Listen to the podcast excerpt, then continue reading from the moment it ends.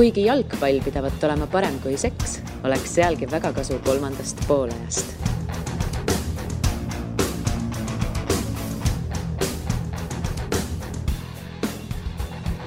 tervist, head äh, Õhtulehe sõbrad, head kolmanda poole kuulajad.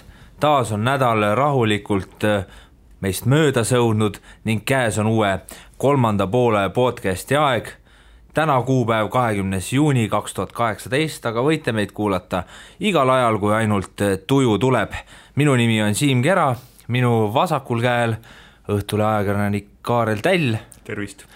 ja paremal käel Äh, Mart Reial, ka Õhtulehe ajakirjanik, üks äh, vähestest Õhtulehe ajakirjanikest, kes siis saanud oma säutsuga ka äh, jalgpallistuudiosse ETV-s. eile õhtul see ajalooline sündmus oli. no Mart, mis tunne oli? Veider. Veider, väga hea, loodame, et saade nii veider ei tule. MM-i teemaline otse loomulikult, peaaegu nädal on juba mängitud, esimene voor on lõppenud, nüüd ma arvan, ikkagi õiged jalgpallifännid ütleksid, et alles läheb mänguks, nüüd tulevad need kõige tähtsamad kohtumised, järjest olulisemaks. See turniir läheb. Ja üritame siis need avavooru kohtumised kuidagi kokku võtta, teha mingeid üldistusi, mõelda, kellel läks hästi, kellel läks halvasti, kellel oleks võinud minna paremini, kellel oleks võinud minna veel kehvemini ja alustuseks eh, sellise mõtteharjutusega no,, et eh, tegelikult see ei ole mõtteharjutus, tuleb lihtsalt meenutada ühte seika.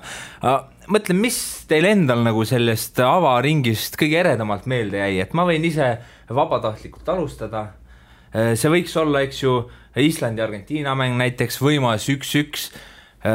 Messi penalti, mis ta lõi mööda vaatasin seda Viljandis Lossimägedest just alla kõndides telefonist ja kar-, karjed võib-olla siis ka ikkagi vapustasid kõrvalseisjaid kuid mulle endale kõige kõvema mulje jättis, ma ütleks ikkagi Mehhiko-Saksamaa mängu esimene poolaeg. et sellist jalgpalli ausalt öeldes pole kaua näinud, see ongi see vutt, mida tegelikult tahaks kogu aeg vaadata, et kui ka seal kommentaarides ja jalgpallistuudiotes öeldakse, et jaa, jaa, et jalgpalliinimesed, nemad saavad sellest null-nulli võlust ka aru ikka, et vahepeal on, siis tegelikult see andmine, mis seal käis ühe väravalt teise alla, et see oli ikkagi metsik ja ausalt öeldes võiks iga mäng selline olla. mis teile meelde on jäänud, poisid? alustame sinust, Mart. Ei no sa, sa tegelikult sa küsisid hetke, siis rääkisid hoopiski neljakümne viiest minutist ühest mängust, et no nelikümmend viis minutit on hetk universumi suures ajaloos. selles mõttes, et no ma ei tea, noh, kõige eredam, see on selline, et ma kohe nagu nulliks selles mõttes küsimuse ära, et ma ei saanud öelda, et see on kõige eredam, aga praegu tuli pähe, kui sa niimoodi nüüd ootamatult ründasid mind selle küsimusega, mis mul on ikkagi meeles, no Coutinho karistuslöök näiteks, noh, see on, see on vaimustav, ma olen seda videot vaadanud, no ütleme rohkem kui peaks. et selles suhtes ma olen seda, nägin seda väravat nii-öelda laivis, ma olen seda ka mingi, millegipärast teistel päevadel veel vaadanud korra, et ja noh, mis on veel meeles äh, tegelikult nagu selgub, nii hästi ei olegi meeles enam, mis võistkonna väravat see oli, aga see, kes lõi tallaga puruks selle suure punase palli mm,. see oli Alisson vist, Brasiilia koondise värav. isegi oli jah, tegelikult, et äh, see oli näiteks huvitav moment, aga noh. seda, sellist rannapalle võiks ikkagi rohkem staadionil jõuda. nagu ükskord vanasti oli see Liverpoolile löödi kunagi. isegi löödi värav, värav sellest jah. ja rannapalli põrkega Sunderlandi vastu vist midagi. sellised kurioosumid alati toredad. Pole ühtegi kassi ega koera näinud see aasta MM-il platsil, kuigi hulkuvaid koeri pidi ju lademetes olema. ei no sama, need oligi, need vist ju pakiti enne kokku ära ja ma ei tea, tegelikult peame Ville käest uurima. ja, ja Kaarel, sina lähed ka varsti Venemaale, et silmad lahti ja kõrvad ka, et kas augub keegi kuskil, kõnnib. eile Sa..., eile Guardianist kusjuures lugesin, et Inglismaa selle meedia kämpi juures siis mingi ajakirjanik sõitis tagasi hotelli ja siis kaks kilomeetrit teda jälitasid hulkuvad koerad. ja siis ta pidi kogu elu eest väntama, nii et. aa, veloga oli? ja no., ja okay., nii et eh, ikkagi juhtub neid. Kaarel, sinu mälestused, nii palju juttu oleme jõudnud siin viie minuti jooksul rääkida, nii palju ole. infot. Ma, ma, ma ei ole veel jõudnud midagi eriti rääkida, ühte sellist hetke ma, sellist palli purustamine minu minu südant ei võitnud mm., aga ka see, need hetked võib-olla on veidi pikemad või lihtsalt tooksid välja paar sellist asja, mis võib-olla kõige rohkem meelde jäänud ja minu jaoks selle turniiri ikkagi selline kõige mingis mõttes niisugune positiivne ja äge on see, et äh, korraldajatel läheb hästi ja ma tunnen selle üle väga head meelt ja see on üks, see ongi võib-olla selline asi, mis mulle esimesena meelde tuleb sellest esimesest ringist mälestuste kuhilast. jaa, just. tahtsin ka enne ka sedasama legendaarset väljendit kasutada, aga ei leidnud momenti. no vot. no aga enne MM-i Venemaa, uskusid sa neisse? ega me mina, mina, mina, ma ei tea, ma ei oska neid, aus, täiesti adekvaatselt ei oska, ei osanud eriti palju uskuda või mitte uskuda, sest et äh, selle kõige elu kõrvalt ei ole sellist aega, et äh, viimased kaks aastat oleks Venemaa jalgpalli suure hooga jälginud ja teadnud tegelikult nende meeste taset või oskusi ja tegelikult täitsa ausalt, ma ei tea, ka Venemaa kõrgliiga ei oska ka seda taset nagu väga hästi teiste Euroopa liigadega võrrelda. praegu tundub, et äh, vahet pole, võib-olla isegi ei olegi individuaalses oskuses see kõik kinni, aga need mehed küll tahavad mängida, tahavad võita ja sellist äh, siirast siirast äh, mängurõõmu on näha sealt, noh, on vahepeal, kusjuures ei ole seda, et, et tullakse väljakule mingisuguse pinge all ja ei saada mängu käima, mõlemad korrad on hakatud kohe esimesest minutist hästi mängima, kui sa piisavalt kaua hästi mängid, küll sa siis lõpuks need väravad ära lööd ja kaheksa tükki on löönud, noh see, mul on väga hea meel. mulle tundub ka, et kuidagi Venemaa, mis oli tegelikult noh, kohalik meedia ise ju rääkis, ega selge see, et ma ise ei tea ka Venemaa koondisest nii-öelda noh, ei jälgi niimoodi kogu aeg, eks ju, et suurt, suurt tehakse, aga no enne turniiri ikka viid ennast kurssi, vaatad, mis seal kohalikud räägivad ja nii-öelda targemad mehed, eks. et see, see oli nagu sihuke noh, murekoht või mõttekoht, et kas see koduväljak nüüd on abiks või tegelikult Venemaal on see olnud ka päris tihti nii-öelda selliseks, et kammitseb, aga mulle tundub, et nad ikka selle publiku väga hästi taha saanud, nad on äh, tulevad sellise heas mõttes vihaga väljakule, et te raisk olete meie koduväljakul ja siit te lähete ainult kaotajana minema ja esimeses kahes mängus on sellest piisanud.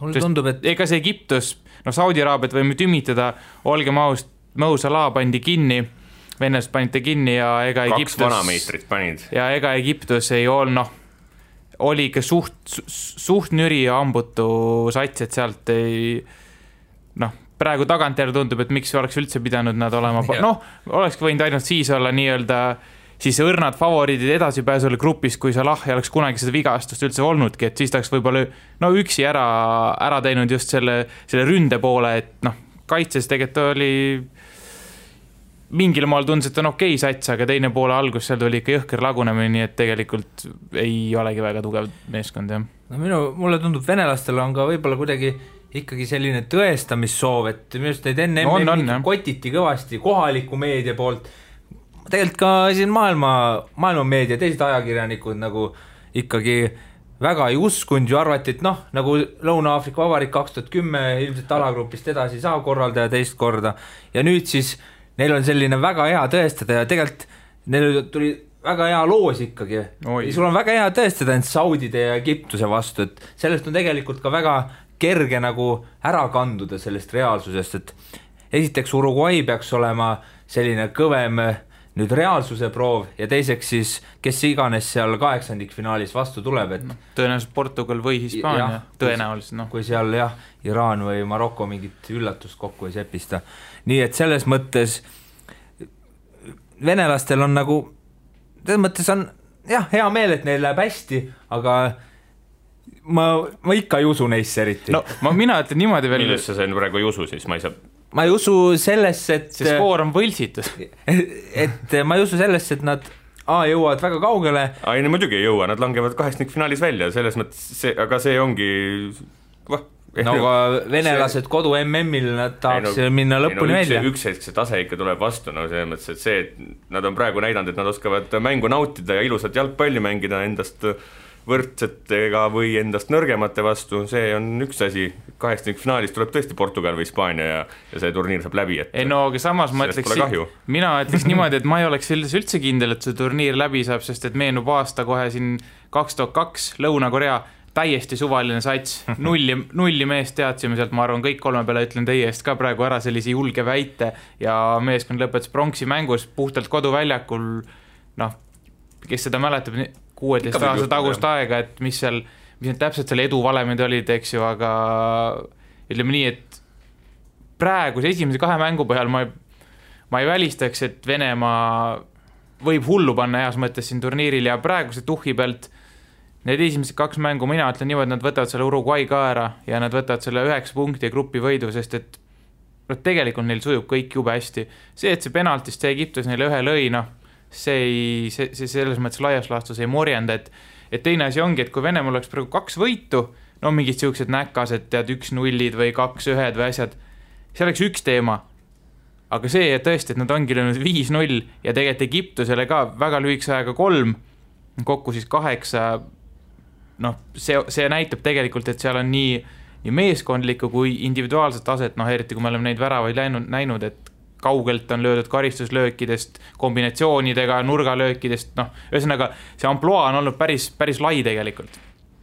Koreast rääkides muidugi pidime meel välja guugeldama oma lemmikmängija kiirelt kaks tuhat kaks koondisest uh,. Jung Hwan An muidugi, ei mäleta sellist meest? ei, ma tean Viktor Aani ainult, aga see on kiiruisutaja. jaa, lühiraeuisutaja. lühiraja kiiruisutaja mm talisport, talispordi ajakirjanik. no aga ongi ju, ma ei hakanud täpsustama siin eetriaega no Venemaast äh, saime kõvasti siin pajatatud ja kui siin tõime välja Hispaania, Portugali, siis äh, peab ikkagi rääkima Portugalist. Neisse ma ka ei usu, mulle tundub, et ma ei usu kellegisse seal mm. Pea, peale Panama ja Portugalist tahad rääkida, kui me räägime Hispaaniast ja Portugalist? no me saame Need... mõlemast rääkida. okei okay.. sest see mäng oli noh, selline üks esimese vooru võimsamaid. no mitte jah, üks, aga see oli kõige parem mäng kindlalt. Mul on vist Mehhiko-Saksamaa rohkem siis. no Mehhiko-Saksamaad ma ei näinud tegelikult lihtsalt laivis või noh, ega ma tagantjärele ka ei ole näinud, ma tean. aga jah, see kolm-kolm oli võimas ja no Ronaldo üksi tassis, lõi sama palju väravaid äh, ühe mänguga kui senise kolme MM-iga kokku on löönud, kolm topeldas, äh, duubeldas siis äh, saldot. aga noh, vaadates, kuidas nad ka ma ei tea, no EM-i nad võtsid kuidagi ära, ma ei, ei, ja praegu siin peale selles... seda mängu jälle hakati rääkima, et või no enne nad olid favoriidid, nüüd on endiselt favoriidid, mina ei usu, et nad lähevad lõpuni.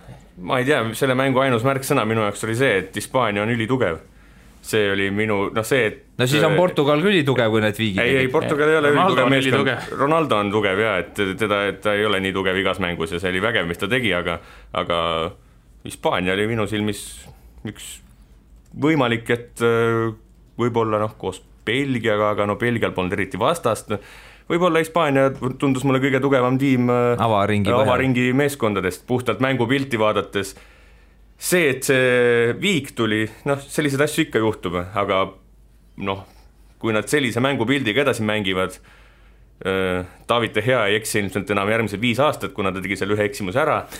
et no ma ei tea, minu, minu usk nendesse kõvasti, kõvasti. ka eksis enne MM-i, nii et tal tundub selline rough Küm, patch olevat. kümneaastane paus tuleb nüüd siis, kui kaks no. eksimust on tehtud. et ja minule sellest mängust üldse põhi, põhiliselt jäi meelde see, et Hispaania mängib väga head jalgpalli ja, ja ei huvita kedagi enam juba on meelest läinud, et neil on mingisugune peatreener, kes ei ole üldse peatreener. Sellega ma olen nõus, et see on mul, ma ei, ei mäletanudki enam see treeneri vahetust küll, aga aga tegelikult, mis oli seal ju huvitav mäng, sellepärast et kuus väravat, noh, ma ei tea, üks parimaid stsenaariume sa suudad välja mõelda, üks meeskond juhtis, teine meeskond juhtis, lõpus veel selline, ütleme, dramaatiline, eks ju, sisupööre, meisterlikud väravad, kombinatsioonid, noh, kogu aeg oli kõrge tempo, noh, supermäng igatpidi vaadata, aga pull oli see, et need väravad olid tegelikult suhteliselt ebastandardsed kõik. et esimene värav näiteks penalti, Nacho Monreal, vana hea Cristiano Ronaldo, noh, ma ei tea, kui hea sõber, eks ju, aga klubikaaslane, kindlasti pandi teda, pandi põhisse sellepärast, et noh, teoreetiliselt ta oskab paremini Ronaldot katta kui, kui mitte Reali mees, eks ju, sest ta on kogu aeg trennis. ja hops, kohe, mis iganes see oli, mingi üksteist minut, kaksteist minut, penalti viga. kas see ei olnud kolmas minut isegi? oli nii vara või? No Mi... ühesõnaga vahet ei ole, mängu alguses hops kohe penalti viga. neljas minut oli Ronaldo okay, värav. no siis on juba kõik on segamini need minutid, aga penalti viga, hops, siis teine asi, eh, see Diego Costa üks-üks värav. Ser-, Sergio Busquetsilt pikk pall ette, no ma ei tea, kas te olete varem näinud Busquetsi pikka palli panemas üldse ette. jällegi ebastandardne Hispaania lüke siis, siis ütleme. kusjuures ütleme vahele, et, et kui Diego Costa ees mängib, siis, siis see ei ole ilmselt ka nende jaoks enam ebastandardne, et nagu kui, kui näiteks nii jätkub, et Costa jääb põhisse, siis ma ju, ma arvan, et nad võivad seda varieerida küll, sellist äh, pika palli mängimist, aga noh, eks näis. no ühesõnaga, teie hea eksimus, sa juba ütlesid, et järgmised viis aastat seda ei juhtu siis tuleb Nacho Monreali eepiline kauglöök kahe posti põrkega sisse, no seda ka tõenäoliselt kolm aastat enam ei juhtu. Cristiano Ronaldo karistuslöögist otse värav, see on ka haruldus, sest ju. nagu ma saan aru, statistika on seda eelmised nelikümmend neli karistuslööki, ma ei saanudki aru, kas MM-idel või MM-i ja EM-i peale kokku olid ebaõnnestunud, nii et mõnes mõttes on ka see haruldus. ühesõnaga igatpidi ülivinge mäng oli see ja õnnitlen kõiki, kes seda mängu vaatasid. aga mitte võistkondi? Ei, selles mõttes, et noh, mis võistkonnad ei saavutanud mitte midagi enda arvates, kindlasti see üks punkt, ma arvan, mõlemad olid, mõnes mõttes oli mõlemad pettunud aga oled sa nõus, et Hispaania jättis sellise kõige võimsama mulje avaringis suurtest, kui me no vaatame, et siin oli palju selliseid ebaõnnestujaid, selliseid raskeid võite, et nende selline kolm-kolm viik Portugaliga võib-olla sel hetkel ei tundunud kõige võimsam, aga kui vaatasid selle avaringi ära, siis tundus jah, päris hea. tead, äh, ma nüüd nii hakkasin seda, seda sellist nagu vekslit välja käima, et kes kõige tugevam, aga mis tegelikult oli ka ikkagi noh, tegelikult sai ka väga hästi hakkama, oli ikkagi Prantsusmaa. sa vaatad tablood kaks-üks, justkui, justkui jube raske võit. no neil oli mingi, neil, neil oli kümme, neil oli umbes mingi kümme värava šanssi, mille nad oleks pidanud lihtsalt ise ära lööma. ehk et selles suhtes mänguliselt oli Prantsusmaa, jättis väga hea mulje, lihtsalt noh, ründemehed, vastaste väravahtid seal, noh, seda viimast see viimane, see täpp nii-öelda ei läinud sinna i peale, vaid läks kõrvale alla mööda nagu nii-öelda, et noh, tegelikult Prantsusmaa kaks-üks on petlik eh, skoor nii-öelda, et tegelikult ei olnud väga raske neil. mul on äh, siin, tegin üksikud märkmed enne seda, siis minu märkmes on kirjas Prantsusmaa oli kehv. oi aga, aga ega, ega see, nii, ega see nii traagiline ei olnudki, see ilmselt tuleb suuresti see mulje, et nad vahepeal oli mingid perioodid mängus, kus nad natukene muud tundusid jälle tujukad ja ja kuidagi arusaamatu oli see mäng, aga laias laastus võimalusi tekitati, vastane oli järjekordselt ikkagi MM-i top viis nõrk meeskond, ilmselt umbes sinnakanti, et Austraalia, Austraalia vastu oleks pidanud teisiti ikkagi no nagu pigem jäi Prantsusmaast see mulje küll, et äh, kaitses oldi sellised laisad või kuidagi tihtipeale, kui sa vaatad ka tagantjärele näiteks üle neid, näiteks tipphetkidest Austraalia võimalust, noh, standardolukord on üks asi, aga mõned üksikud mängulised, sa näed, et tegelikult seal Prantsusmaa ikkagi kaitseb a la umbes viie-kuue mehega, kui on selline poolkiire, eks ju, üleminek, seal ei ole nii, et nui neljaks seal jooksnud kõik vennad peale Kriismanni tagasi, et seal oli ikka pooltel vendadel suht suva nagu ja noh, ju siis oli, oli ka lubatud või siis natukene alahinnati Austraaliat, ma ei oska öelda, aga noh, näha oli, et kaitsefaasis tegelikult nad ei pannud ikka seda kõike välja. noh, puhtalt selle jooksmise, selle nii-öelda entusiasmi pealt, et mõeldi, et see, see, siin saab natukene nagu niisugust poolsörki lasta. no väga napilt said igal juhul. ei, seda küll, selles mõttes, eks neil kindlasti mingi aeg hakkas enda nagu peast oot-oot-oot-oot, aga, aga noh, tegelikult ma arvan, laias laastus ei peaks muretsema, vaid siit, kui Deschamps ütleb, et mehed, et praegu meil joppas, me olime enam-vähem head, aga samas on siit ja sealt juurde panna ja, ja läheb, läheb ikka korralikult käima, ma arvan. no Prantsusmaa vastane Austraalia minu arust ka enne iga MM-i räägitakse, et ah, suht mõttetu seal lõpus, aga nad on kuidagi väga võitluslikud alati, nagu pingutama, et see... viimase hetkeni, et siin see on näha, et nad tegelikult, tegelikult tahaks rugby't mängida, aga, aga on, rugby's lihtsalt äh, vale kehaehitusega ja liiga nõrgad rugby's olnud. ei saanud satsi põhimõtteliselt. ei saanud satsi ja siis peavad seda ümarat mingisugust asja taga ajama, aga ei, väga võitluslik, väga sümpaatne meeskond alati olnud, aga aga tegelikult noh, lihtsalt selles mõttes tundub, et Prantsusmaa oleks pidanud natuke seal ikka nüüd mingisuguse veenvuse oleks võinud ikka tekitada sinna mängu, see on napp, napp võit, äh, see oli selline kuidagi noh, minu jaoks ei tundunud veenev. no napp kaks-üks võit ja hästi palju võimalusi, mul tuli kohe meelde Inglismaa-Tuneesia mäng, kus ka Lingard oleks võinud seal neli-viis kolli põhimõtteliselt lüüa. no see inglaste mäng oli ikka selline klassikaline, algas väga hästi, ma arvan, et juba tuli palju panuseid Inglismaa selle peale, et okei okay,, mm, vaata, mis koefitsient on maailmameistritiitli peale ja pandi juba ära, siis mingi hetk hakkas nagu koos lagunema see mäng ja siis vahepeal oli, tundus lihtsalt, inglased ründasid, aga kuidagi selline ikka selline õnnetu Inglismaa, nagu me oleme harjunud nägema suurturniiril, et ollakse nagu tugevamad, aga samas midagi välja ei tule. lõpuks ikkagi Keinilt hea peasooritus, kaks-üks võit ja sellised kindlasti suured koormad langesid nende südamelt, sest noh, oleks ju Tuneesiaga üks-üks teinud, oleks jälle nädal aega Inglismaa press lihtsalt hakkinud neid poisse. no ma ütleks, et isegi mitte Keinilt selles mõttes kaks nüüd mingi suurepärane peasooritus, aga ma ütlen nii, hea. et tuneeslased ikkagi Nad ei jaganudki mängu lõpuni matsu lahti. aga sellist kuidas, asja pole varem kuidas, näinud küll. kuidas standardolukorda kaitses, siis tegelikult oli, või no mitte standard, aga just konkreetselt nurgalööki siis, mõlemad ju, mõlemad olid, Kein lõi nurga nurgalöögist minu arust, teine oli kindlasti, esimene oli ka. et äh, ta iga kord luuras tagumise posti ääres seda, et ühesõnaga tegelikult nagu target'id või sihtmärgid olid, senderite sihtmärgid olid keskkaitsjad kes jooksid sinna, pidid sinna umbes penaltipunkti juurde tsooni sisse jooksma ja Keini selge ülesanne oli iga kord tagumise posti juures noh, luurata seda, kui läheb nad, ühesõnaga teist palli või, või mingit ebaõnnestunud lööki. ja see toimis põhimõtteliselt neli korda, just mingi seitsmest või kaheksast, mis see täpne see nurgalöökide statistika oli ja tuneeslased ei hammustanudki lahti seda, sest mõlemal korral see ei olnud niimoodi, et Kein tegi su meeletu kahevõitluse või asja, ta oli täiesti üksi. Sa jätad Harry Kane lihtsalt täiesti peagi... üksi kasti, siis see... ilmselgelt sa saadki peksa lihtsalt. jaa, aga seal tuleb see teine asi juurde, et äh, noh, seal on näha, et äh, selles mõttes, et mingil põhjusel see Tuneesia kaitse tema juurest ära jookseb seal viimane, no kaitse oli ta kõrval, kaitse jooksis minema seal viimase värava olukorras, ega need on need asjad, et põhimõtteliselt ta võitis kahe võitluse lihtsalt ilma käsi kasutamata, ta tegi oli... need suunamuutused, need asjad, need, need ongi olulised karistusalas. ei, aga asi oligi selles, et Kein oli Kein positsioneeris ennast seal ja aga kaitse, kaitse oli veel kaks sekundit enne oli kaitse ta kõrval, võttis teda ja siis kaitse jooksis sinna suunda, kuhu pall tuli. aga kaitse jooksis, aga no. kaitse jooksis sellepärast ära, et Tuneesia tegi sellist veidrat seda, et osad mehed olid tsoonikaitses ja osad mehed võtsid mees meest ja mees meest võeti neid keskkaitsjad ja neid, ütleme, selle esimese palli sihtmärki, aga Kein oli seal tsoonikaitse piirkonnas ja, ja siis noh, oligi mehed ka-, ütleme ei suutnud, no kaotati ära Kein lihtsalt selles suhtes, et keegi otseselt ei valvanudki teda, et see oligi nende häda. no tegelikult valvas minu mälu järgi, et aga ta lihtsalt jooksis ära, ta läks palli peale, ta tegi eksimuse. et ja. selles mõttes Kein võitis kahe võitluse, aga ilma kedagi löömata. nagu, kas sa vihjad kellelegi? jah, ei no siin on löödud küll karistusalas inimesi, Keini löödi tegelikult seal päris mitu korda karistusalas, aga penalteid ei antud. ei no Kein ikkagi judo EM-ile oleks saanud praegu esimese ringist välja langenud kindlalt, sest ta pandi ainult pikali seal no..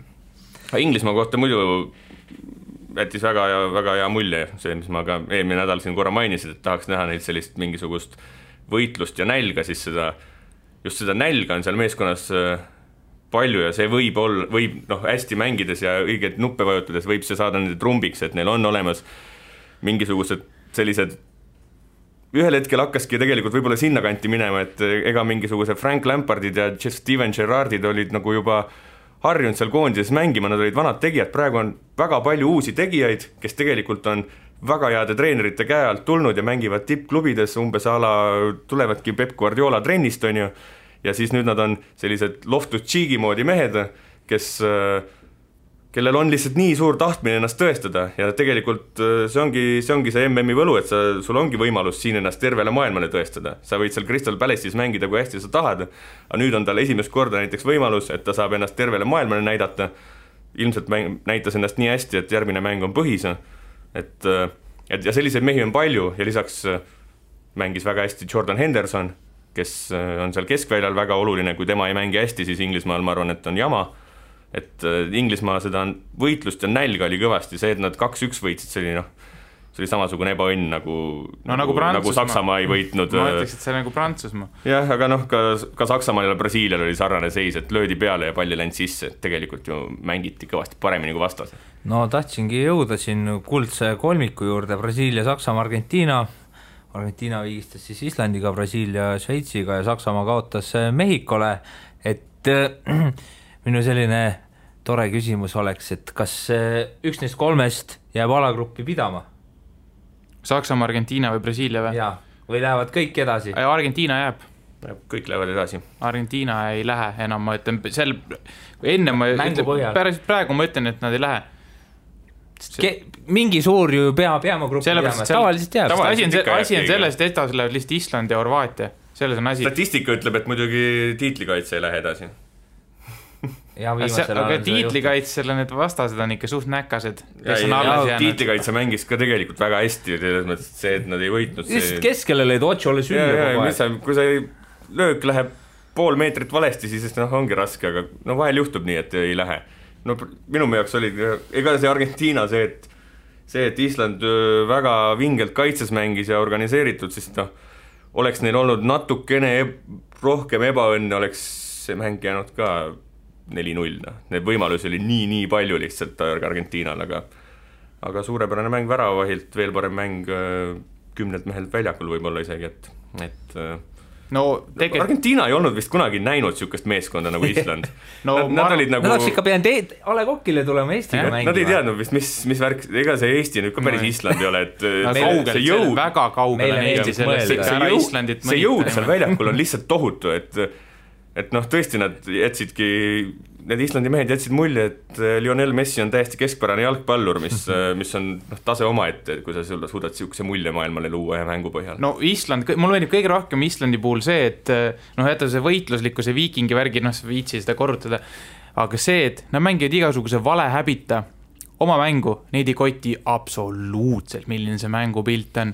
Nad lähevad, nad on mängu Argentiinaga, nad teavad, et kui nad üritavad vähegi nii-öelda jalgpalli mängida, siis on persses lihtsalt. aga mis nad teevad? no mängivad isegi kusjuures neljase kaitseliiniga, neli-neli kahte ja ka need neli, kaks tagumist neljast liini, no need olid nii kokku pakitud ja ma arvan, Lionel Messi ei ole kunagi oma vastase väravast nii kaugel olnud. Messi oli pidevalt, noh, enamjaolt mängud loomulikult erandeid, eks ju, enamjaolt ta sai palli niimoodi, et tema ja Islandi värava vahel oli kaheksa vastast ja seal lihtsalt, kui tal meeldib tegelikult, eks ju, olla seal taskus kahe liini vahel, nagu poolkaitse ja kaitse, seal seda, seda, seda kohta polnud. seda kahe liini vahet sisuliselt ei olnud. see tähendab, et Messi sai suht kaugel palli, pluss kui ta sai palli, oli tal minimaalselt kaks venda kohe juures, et tal oleks no maksimaalselt vähe aega selle palliga tegutseda ja see toitis sellepärast, et noh, ülejäänud mehed ei saanud hakkama ja argentiinlased isegi ise räägivad, et kui Messil ei lähe, siis siis nagu sellest meeskonnast suurt asja ei olegi, sest noh, ees on küll võimsad nimed, aga ütleme, see pall pigem ei, pigem ei jõua lihtsalt pall sinna, ütleme ka Islandi mängu näitel, et aga noh, oleks üks nende kahekümne kuuest pealelöögist sisse veel läinud, siis mm -hmm. äh, räägiks kõik juba teist juttu, tegelikult mingis mõttes minu arvates Islandil lihtsalt ka kõige selle südikuse juures neil pidi korralikult vedama, et nad sealt selle punktiga ära tulid, üks meeskond oli nii palju parem tegelikult mul oli ka antropoloogiline huvi, et kuidas reageeris sellele mängule eh, hispaaniakeelne siis eh, eh, Twitter, vaatasin mõned argentiinlaste säutsud, et seal oli päris hea, põhisõna oli siis üks neljatäheline sõna, mis koosneb tähtedest põh, u, tõh ja a. Ja noh, seal vist tuli välja ikkagi, et sellised järeldused nagu, et Messi ei saa kunagi nii heaks kui Maradona mis võib, võib-olla on Messi jaoks selline hea solvang, eh, siis et eh, muidugi toodi välja, et pagan Islandi väravat on mingi pagana režissöör ja et kuidas siis Argentiina ei suuda alistada ühteteist hülgekütti. ja nagu me teame, siis Twitter on täiesti mõttetu koht, kust midagi üldse vaadata. no me tahame ju teada, mida inimesed arvavad. üheksakümmend viis protsenti Liverpooli fännidest ütlevad Twitteris, et Ragnar Klavan on halb jalgpallur. vot. noh nii on, aga. ei, emotsiooni saab sealt kätte, just sellise vahetu, aga, aga noh, ma ei tea, nii halb see Argentiina nüüd ka ei ole. vaatame, noh, selle puhul kindlasti tahaks väga teist mängu näha, et no, no tähendab Isl. Island neid üllatas ja Islandi vastu tõesti nad olid hädas mingis mõttes. ma ütlen kohe ära veel. pealelööki ei ole tegelikult väga suur häda. väga vähe ei ole, aga mis on, mis on väga suur häda, lihtsalt milleks Island ei olnud põhimõtteliselt üldse võimeline. Kui sa hakkad Argentiinat kõrget pressima väravat Willie Caballero, no ta ei oska jalaga mängida. selles suhtes, et Island proovis seda konkreetselt ühe korra mängu alguses, üheksas, kümnes minut, ühe korra proovis ja seal oli automaatselt suurepärane väravavõimalus kohe mängu alguses aga okei okay,, noh, Island, eks ju, ei läinud selle takti peale välja mm, -hmm. sest see oleks nende jaoks olnud liiga avantüristlik, aga mis te arvate, et Horvaatia kardab seda Argentiinat või? Horvaatia ei karda, Horvaatia lendab kohe peale, nad teavad seda nõrka kohta sada protsenti, no ma ka, ei kahtlegi nende treenerites ja rääkimata siis, kui need ikkagi saavad grupist jagu, no äkki võib-olla Nigeeria kuidagi ka sihuke Aafrika hurraa võib-olla ikkagi ei suuda ka selles suhtes kaitses nii, nii hea olla ja distsiplineeritud, siis saavad edasi, aga tippmeeskonnad hammustavad selle kohe läbi, panevad veel lisaks Messi ka kinni ja tegelikult Argentiina, noh, mul nüüd üha enam tundub, tegelikult ei ole nii tugev sats. just sats, mitte ma ei hakka, seal on mõned mehed loomulikult maailmaklass, aga, aga see meeskond tegelikult ei ole ikkagi väga hea. mulle veel ei tundu, aga see, nad on sellele nad on võimelised, nad on lähedal sellele, et näidata seda, aga, aga tõesti, see, seal on nii palju kvaliteeti, et seal võib, võivad nad selle kaitseliini ka korda saada, kui natukene keskenduda. Sa-, kiiresti ka Saksamaast. kui kiiresti? väga kiiresti, eh, sa mainisid ka, et eh, no neil jah, kui vaadata, kui vaada-, jälgisime seda Rootsi, Lõuna-Korea mängu, mis on siis see, selle alagrupi kaks ülejäänud vastast, siis sealt ei olnud küll, sealt ei, täpselt, sealt ei tulnud küll nüüd sellist eh, tunnet, et kumbki neist võiks ei, midagi Saksamaa ei, vastu äh, sooritada, nii et ma arvan, sakslastel nüüd teises voorus Rootsiga, kolmandas Lõuna-Koreaga, no kui endal jalg värisema ei hakka ja kui mingit taaka liiga suur õlgade peal ei ole, siis ei tohiks küll probleemi olla. noh, selles mõttes see MM on näidanud, et et kaitsta oskavad põhimõtteliselt kõik, aga kui sa oled lihtsalt ikkagi see, see tugevam ja parem, siis noh, selle kasvõi üheväravalise võidu peaks, peaks tõesti Saksamaa kätte saama, nii et mänguliselt on nad kindlasti kohutavalt üle Rootsist ja Lõuna-Koreast. aga noh, tablool see võib olla vabalt ka üks-null või kaks-üks, mis iganes, aga selles mõttes ma arvan, et kolme punkti perspektiivis pigem ei ole probleemi ja et noh. Sest... see MM on, muidugi avaring näitas ka seda, et see võid olla mänguliselt tohutult üle, aga ei tule seda üks-null võitu, vaid tuleb see null-üks kaotus, et nii võib ka juhtuda ja see, see ongi see, mis võib panna jala värisema, et sa tegelikult enne mängu ju nad, nad ilmselt teavad ise ka väga hästi, et nad olid Mehhikost paremad, aga said tappa.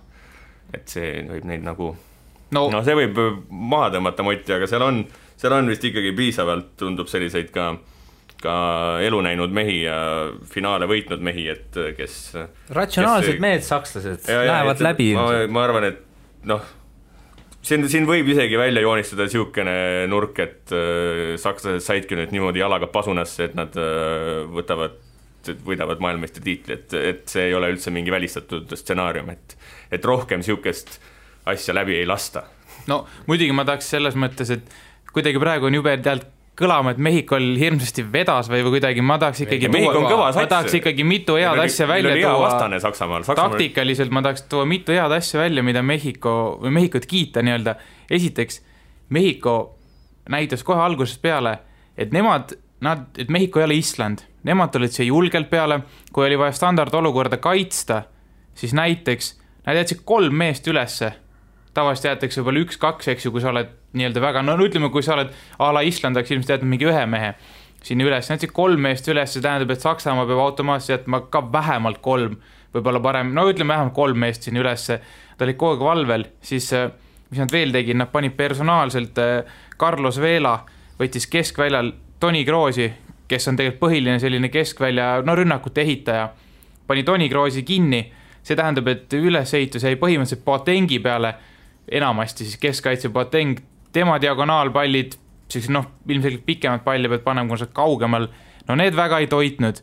Ja oma rünnaku puhul, mis tegi Mehhiko super hästi, äh, Joshua Kimmich, Saksa paremkaitsja, no ta tegi kogu aeg overlap'e sealt mööda paremat äärt, ülejooksu siis vist on eesti keeles, me oleme selle isegi termini välja siin mõelnud, et äh, tema kogu aeg tõusis ja puhtalt, kust tuli ka üks-null värav ja ühesõnaga Mehhiko siis rõhuski selle peale, et kui nad palli võitsid seal kuskil keskvälja kandis, mis iganes, kiirelt pall sinna siis enda vaatevinklist vasakusse äärde, kus oli Kimmichi kohast jäänud see tühi koht ja mida me nägime ka värava olukorrast üks-null. viimane mees, kes jäi, kes jäi sinna mehhiklase vastu, värava autori siis Hervin Lozano, tema vastu oli Mesut Ozil ja Sill seal kõige madalam, selle koha peal see viimane takistaja, et noh, ja Sill noh ilmselgelt läks seal lihtsalt pirukat sööma selles olukorras, et hea konksuga ja, ja, ja noh, ühesõnaga Mehhiko teadis, kuhu rõhuda, mida teha nii kaitses kui rünnakul ja neil oli kvaliteeti, et tegelikult ellu viia. ja Saksamaa, ütleme selline kehv päev sattus tõesti tugeva vastase vastu, et Mehhiko on, on tugev, tugev keskmik siin turniiril. et äh, kakskümmend viis pealelööki, null väravat, et äh, võib, võib juhtuda mõni päev nii, tavaliselt ei juhtu veel kiiremalt Brasiilia Neid ootavad siis ees Costa Rica, Serbia avamäng, Neimar jooksis palju palliga, ei tahtnud vahepeal üldse söötu anda inimestele, Coutinho lõi ilusa värava, lõpus šveitslased viigistasid ja siis see mäng kulges, kulges lõpuni, üks-üks Šveitsi vastu, kindlasti pole kõige hullem tulemus, aga kui sa oled Brasiilia, siis see kindlasti ei ole ka kõige meeldivam algus ja tegelikult grupp on ikkagi üsna, üsna tugev, šveitslastel on ka pidu, neil on kõige tugevama vastase vastu punkt käes, nad saavad siit, võivad vabalt korjata nii Serbia kui Costa Rica vastu need punktid kätte, Serbia võib samuti Costa Ricat võita, et siin see grupiseis on väga-väga põnev. võitis Costa Ricat. jaa, vabandust, nad võivad sama vabalt Šveitsi võita ah, ja siis võivad Brasiiliaga ka siin viigistada või mis iganes, nii et see selline ühtlane grupp, kui võrrelda näiteks selle Saksamaa grupiga, kus need kaks tunduvad oluliselt nõrgemad, siis siin võis see viik ikkagi korraliku sellise segapudru kokku keeta. Šveits on, Šveits näitab ka seda, et äh, tegelikult mitu, mitmed turniirid on olnud sellised, kus nad kus nad, äh, nendest ei arvata, üldine ei. maailma jalgpallikogukond ei arva neist mingisugust, kui isegi Euroopa keskmikeks ei taheta kohe või tugevaks keskmikuks ei taheta ei taha. pidada, aga mis nad olid FIFA edetabeli kuues mingi, praegu isegi või? me oleme ka siin rääkinud, et Šveits, noh. et äh, tegelikult üks väga tugev meeskond. ühtlane just, ei ole sellist egostaari ka, et kõik on seal kompaktselt koos, et Egostar on, see... on, aga see, ta vist no, enam-vähem saab hakkama omadega. ta saab hakkama, Shakiri, jah aga kuidagi need, noh, selle Brasiilia ja Saksamaa paneksin need samasse punti kuidagi, et et ei olnud nende päev ja vastas olid tugevad meeskonnad ja kuidagi, kuidagi ei läinud need pallid sisse, et et noh, üks, üks teine päev võivad need, see võib seesama mäng hoopis teisiti lõppeda, et väga-väga äh, vaprad on need äh, kaks väikest meeskonda olnud, mitte, mitte et Mehhiko ja Šveits nüüd väga väiksed oleks, aga jälle tem-, Brasiilia kohta ka ei tahaks nagu mingisugust suurt järeldust teha, isegi kui nad turniiri ilma Neymarita jätkavad, siis siis äh, siis see ei pruugi olla halb. see ei pruugi isegi üldse halb olla, jah et.... sest nagu Siim juba mainis, Neimar ikka kohati seal, no ta lihtsalt, ta seisis palliga, mis ongi muidugi temale väga omapärane, aga noh, ütleme nii, et praegu Behrami siis, kes teda personaalselt kattis, võitis peast nii-öelda ei ole mingit äh, instati statistikat vaadanud, aga ma arvan, mingi nii-öelda kümnest mingi kaheksa kahevõitlust võitis rahulikult ja, ja sai selle palli kätte, muidugi Neimari rapiti ka kõvasti, ta teenis kõvasti karistuslööke ka, aga aga laias laastus ta neutraliseeriti või suruti kuskile sellisesse noh, vähem ohtlikusse tsooni ära, et ega ta nii-öelda, ta ikkagi suurt ohtu ei kujutanud Šveitsile tegelikult tol päeval.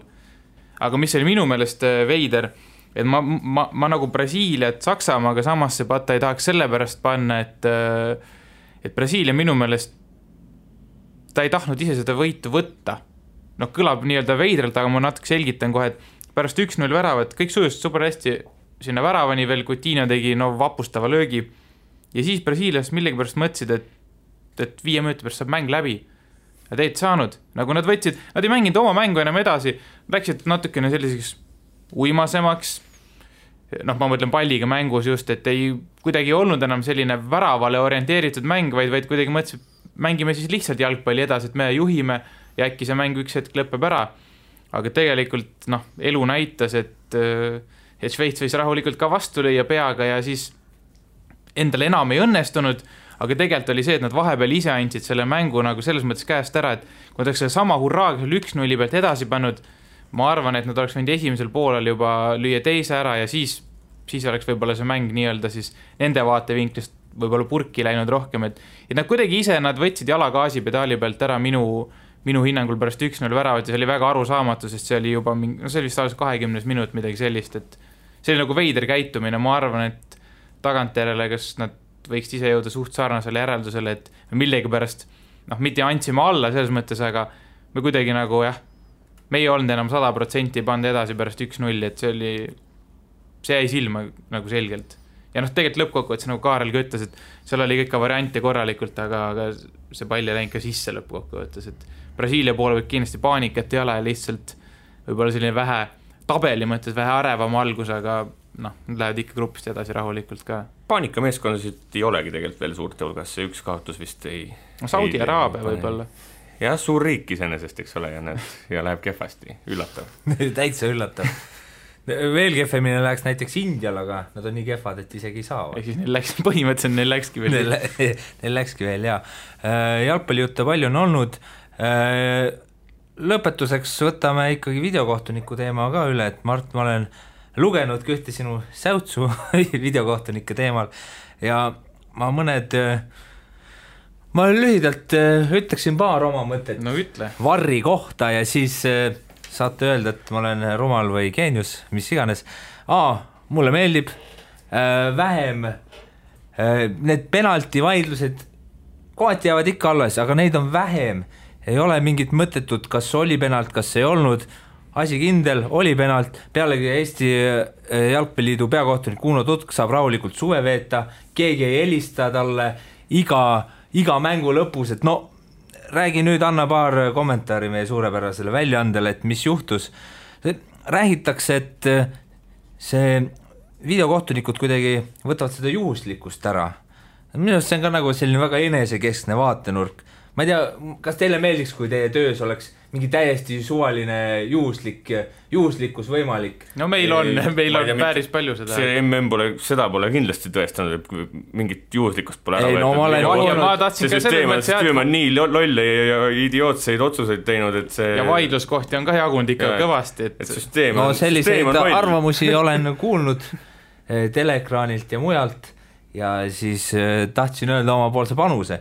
ja kolmas, äh, pausid on võõrastavad, täiesti suva, harjub ära, turniiri lõpuks täiesti suva, kui tuleb järgmine suurturniir, juba oled ära harjunud, seal on ainus üks asi on see, et äh, see muidugi peaks eeldama seda, et Varr jõuaks ka klubihooaegadele, et oleks igal pool, mitte niimoodi, et neli aastat ei ole Varri ja siis võetakse suurturniiriks jälle välja ma räägin siis tippliigadest, et me ei saa eeldada, et äh, Eesti meistriliigas oleks äh, videokorduste, äh, videokohtunike süsteem olemas, aga ühesõnaga minu arust jumala tore, vahepeal kohtunik jookseb sinna väljaku äärde, vaatab nagu mingit konsoolimängust seda asja või mingi, võiks panna mingid virtuaalprillid ka veel ette, oleks eriti mõnus et mul pole tõesti ühtegi halba sõna öelda. rohkem, rohkem on kindlasti neid äh, õiglasi otsuseid või et mind ka see, see ei, häiri, kui see varr midagi teeb, aga see häirib täiega, kui see varr ei tee midagi. et see, kui see Jaa, aga... Harry Kane'ile, kuidas nagu, ma ei tea, kas siis äärekohtunik ja peakohtunik mõtlesid, et okei okay,, meie ei vilista, et äh, küll need tüübid siis ütlevad, et kui viga on, aga need tüübid, ma ei tea, käisid kohvi joomas, siis mitte keegi ei vilista. kuidas mitte keegi ei vilista, kui sul on mingi sada kaamerat ja mitu inimest seisavad kõrval, vaatavad, kuidas ühele vennale ippon tehakse. ja kas ei saa kunagi sajaprotsendiliseks seda? ei no aga see ei no see ei ole isegi, see pole isegi vaidlusmomendiga olukord. seal ei olnud isegi, aga seal ma saan ka aru, et see ei, see ei kerkinud isegi teemaks üles, et tegelikult saab ju peakohtunik ise, ta saab kuskilt, eks ju, peaks, ühesõnaga ta oleks pidanud saama, näiteks ise ei näinud et seal maadlus käis, ta jälgis mingit muud võitluspaari, kuidas iganes olid need tsoonid jaotatud, no räägime Keinist praegu Tuneesia vastu ja ta oleks pidanud saama videokohtunikult siis infot, et kuule, seal oli mingi sihuke, mingi judo värk käis, okei ja siis, siis ta läheb ise vaatama, siis ta läheb ise vaatama, eks ju, ta peaks minema ja selgubki, et aa ei, kuule, et normaalne oli, et siin ikkagi judo on ka Venemaal suht popp, et, et okei okay, no,, läheb edasi, aga. Peterson oli Jumeni seal oblastis käinud no, arendamas. no vot, ma ei ole kindel, et see mees seda teadis, kes seal vilistas parasjagu, aga et noh ma olen täiesti nõus, et see oli hämmastav, et see ei tekkinud isegi, et see ei tekkinud teemaks nagu seal mängus, et pigem Varriga on need eeldused on ikkagi nüüd palju kõrgemale aetud, et ma olen nõus ka selles suhtes, isegi üllatusega avastasin ennast mõttelt, et et mind nagu see ei häiri ka üldse, et kui, kui ongi mingit penalti viga või asja, et kui hakatakse üle vaatama, niisugune väike seisak. Seda selles mõttes, ega tegelikult väga ei panegi tähele, et sul näiteks mingit kordust seal kommentaatorid ka midagi mullisevad, vaatad ise võib-olla korra telefoni, sõber kirjutas, see hetk läheb kiiresti, eks ju, mööda, aga mis on minu jaoks, on ülinõme ja millega noh, mis ainuke asi, mis praegu väga palju häirib seoses Varriga, see, et kohtunikud enam ise ei võta otsuseid vastu, vaid viivitavad, no sellest on juba Kasper Sokker näiteks kirjutas juba esimese mängu ajal, et äärekohtunikud võiks koju saata, täiesti nõus, sellisel, sellise poliitika puhul täiesti mõttetud, täiesti mõttetud tegelased seal, kui nad ennem ei võtagi otsuseid vastu, noh, ongi, nad on saanud juhised, eks ju, selles mõttes nad teevad kõik nii, nagu nad peavad, aga see on täiesti arusaamatu, miks neid üldse vaja on, niikuinii on suluseisukaamera, kes ajab seal kogu aeg taga ja varr võiks siis ollagi suluseisuvarr, et meil on ainult peakohtunik siis, eks ju, ja noh, samamoodi tegelikult peakohtunik, mitu selgelt penalti viga noh, ma ei tea, kas siis tõesti võib-olla ka juhuslik, et ei olegi näinud, aga praeguse varjeajastul tahaks kuidagi, kipub see aju nagu teistmoodi mõtlema, et jällegi ei juletud kohe vastu võtta ja mõeldi, et aa, et kui on, siis ega küll Varro ütleb mulle mingi viieteist sekundi pärast, et kuule mees, et penalti oli, et kuidagi on nagu see, et aga muidu Nad, vastutust on vähem seal platsi peal, see on tunnetatav. kõige siis, mis, kuidas Varro on muutnud, kolm asja, kõige rohkem penalteid sellises MM-i faasis läbi aegade, kõige vähem suluseise vilistatud sellises MM-i faasis ja kõige vähem punaseid kaarte antud. Igaüks võib tehku omad järeldused, et see on selline, et no penaltid tulevad selgelt, Varri penalteid on olnud siin juba mitmeid ja põhimõtteliselt kõik minu meelest. seda imelikum on see, kui sada prosa penalti jääb andmata, mida nägid nagu kõik inimesed staadionil umbes, sest et seda oli võimatu mitte näha, see ei olnud niimoodi, et keegi natuke toksas, vaid, korralik mudamaadlus käis. aga jah, et jah, kõige vähem suluseise, kas siis varem kohtunikud liputasid lihtsalt liiga palju, selgub. Ma ei tea, aga kuule, mul tuli nüüd vastus, küsisid ereda seiga kohta, tuli nüüd üks pull asi meelde. see oli minu meelest oligi see Senegali koondise, nüüd andke andeks, kui ei olnud, aga minu meelest oli Aafrika koondis igatahes oli. ja üks pullimaid asju, mida ma näinud standardolukorra kaitses, kaitsmises, kui oma vend tähendab, jah, mõtleme no,, üks mees võtab oma meeskonnakaaslast, tirib särgist. Nagu noh, ikka konkreetselt tirib särgist. Ja miks, et siis ta hoiab käega kinni, eks ju, ja siit vahelt, kahe mehe vahelt ei saa vastane läbi joosta ja tiris oma meest särgist, et nagu nii-öelda kahe mehe vaheline vahe ära nullida ja sellist pull. see on taktikaline revolutsioon, ma arvan, FC Real võiks järgmine mäng proovida Kaarel. ja kindlasti kasutada ka seda nippi, kuskil kunagi oli video, kuidas üks mees tõmbas ennast särgist pikali ja kukkus pikali, et see päris lahe. kas nii saab penaltit? neljandas liigas ju videokohtunikke pole, et võib, võib proovida. jumal tänatud päris jalgpall elab edasi. ja, ja, ja, aga selle Javarri teema kohta, jah, seal on neid igasuguseid asju, millega inimesed pole rahul, aga minu meelest võiks nagu keskenduda positiivsele, et tegelikult on nagu antakse ei, rohkem õigeid penalteid ja ja kusjuures see jääb, jääb alles see totruse ja vaidluse asi, mille kohtunikud niikuinii on jalgpalli ja, sisse seda on vähem, aga see ikka inimesed vaidlevad. rohkem õiglust, aga samas ebaõiglus tundub veel ebaõiglasemana. Et jah. varem, varem sa said öelda, et näe, üks vend ei näinud. Praegune olukord, kus, kus mitte keegi ei näe, kuidas põhimõtteliselt ma olen jah, selles suhtes nõus, et nüüd sellised asjad on noh, samamoodi brasiillased olid, olid närvis, eks ju, et nende mees tõugati selga enne seda üks-üks väravat, noh.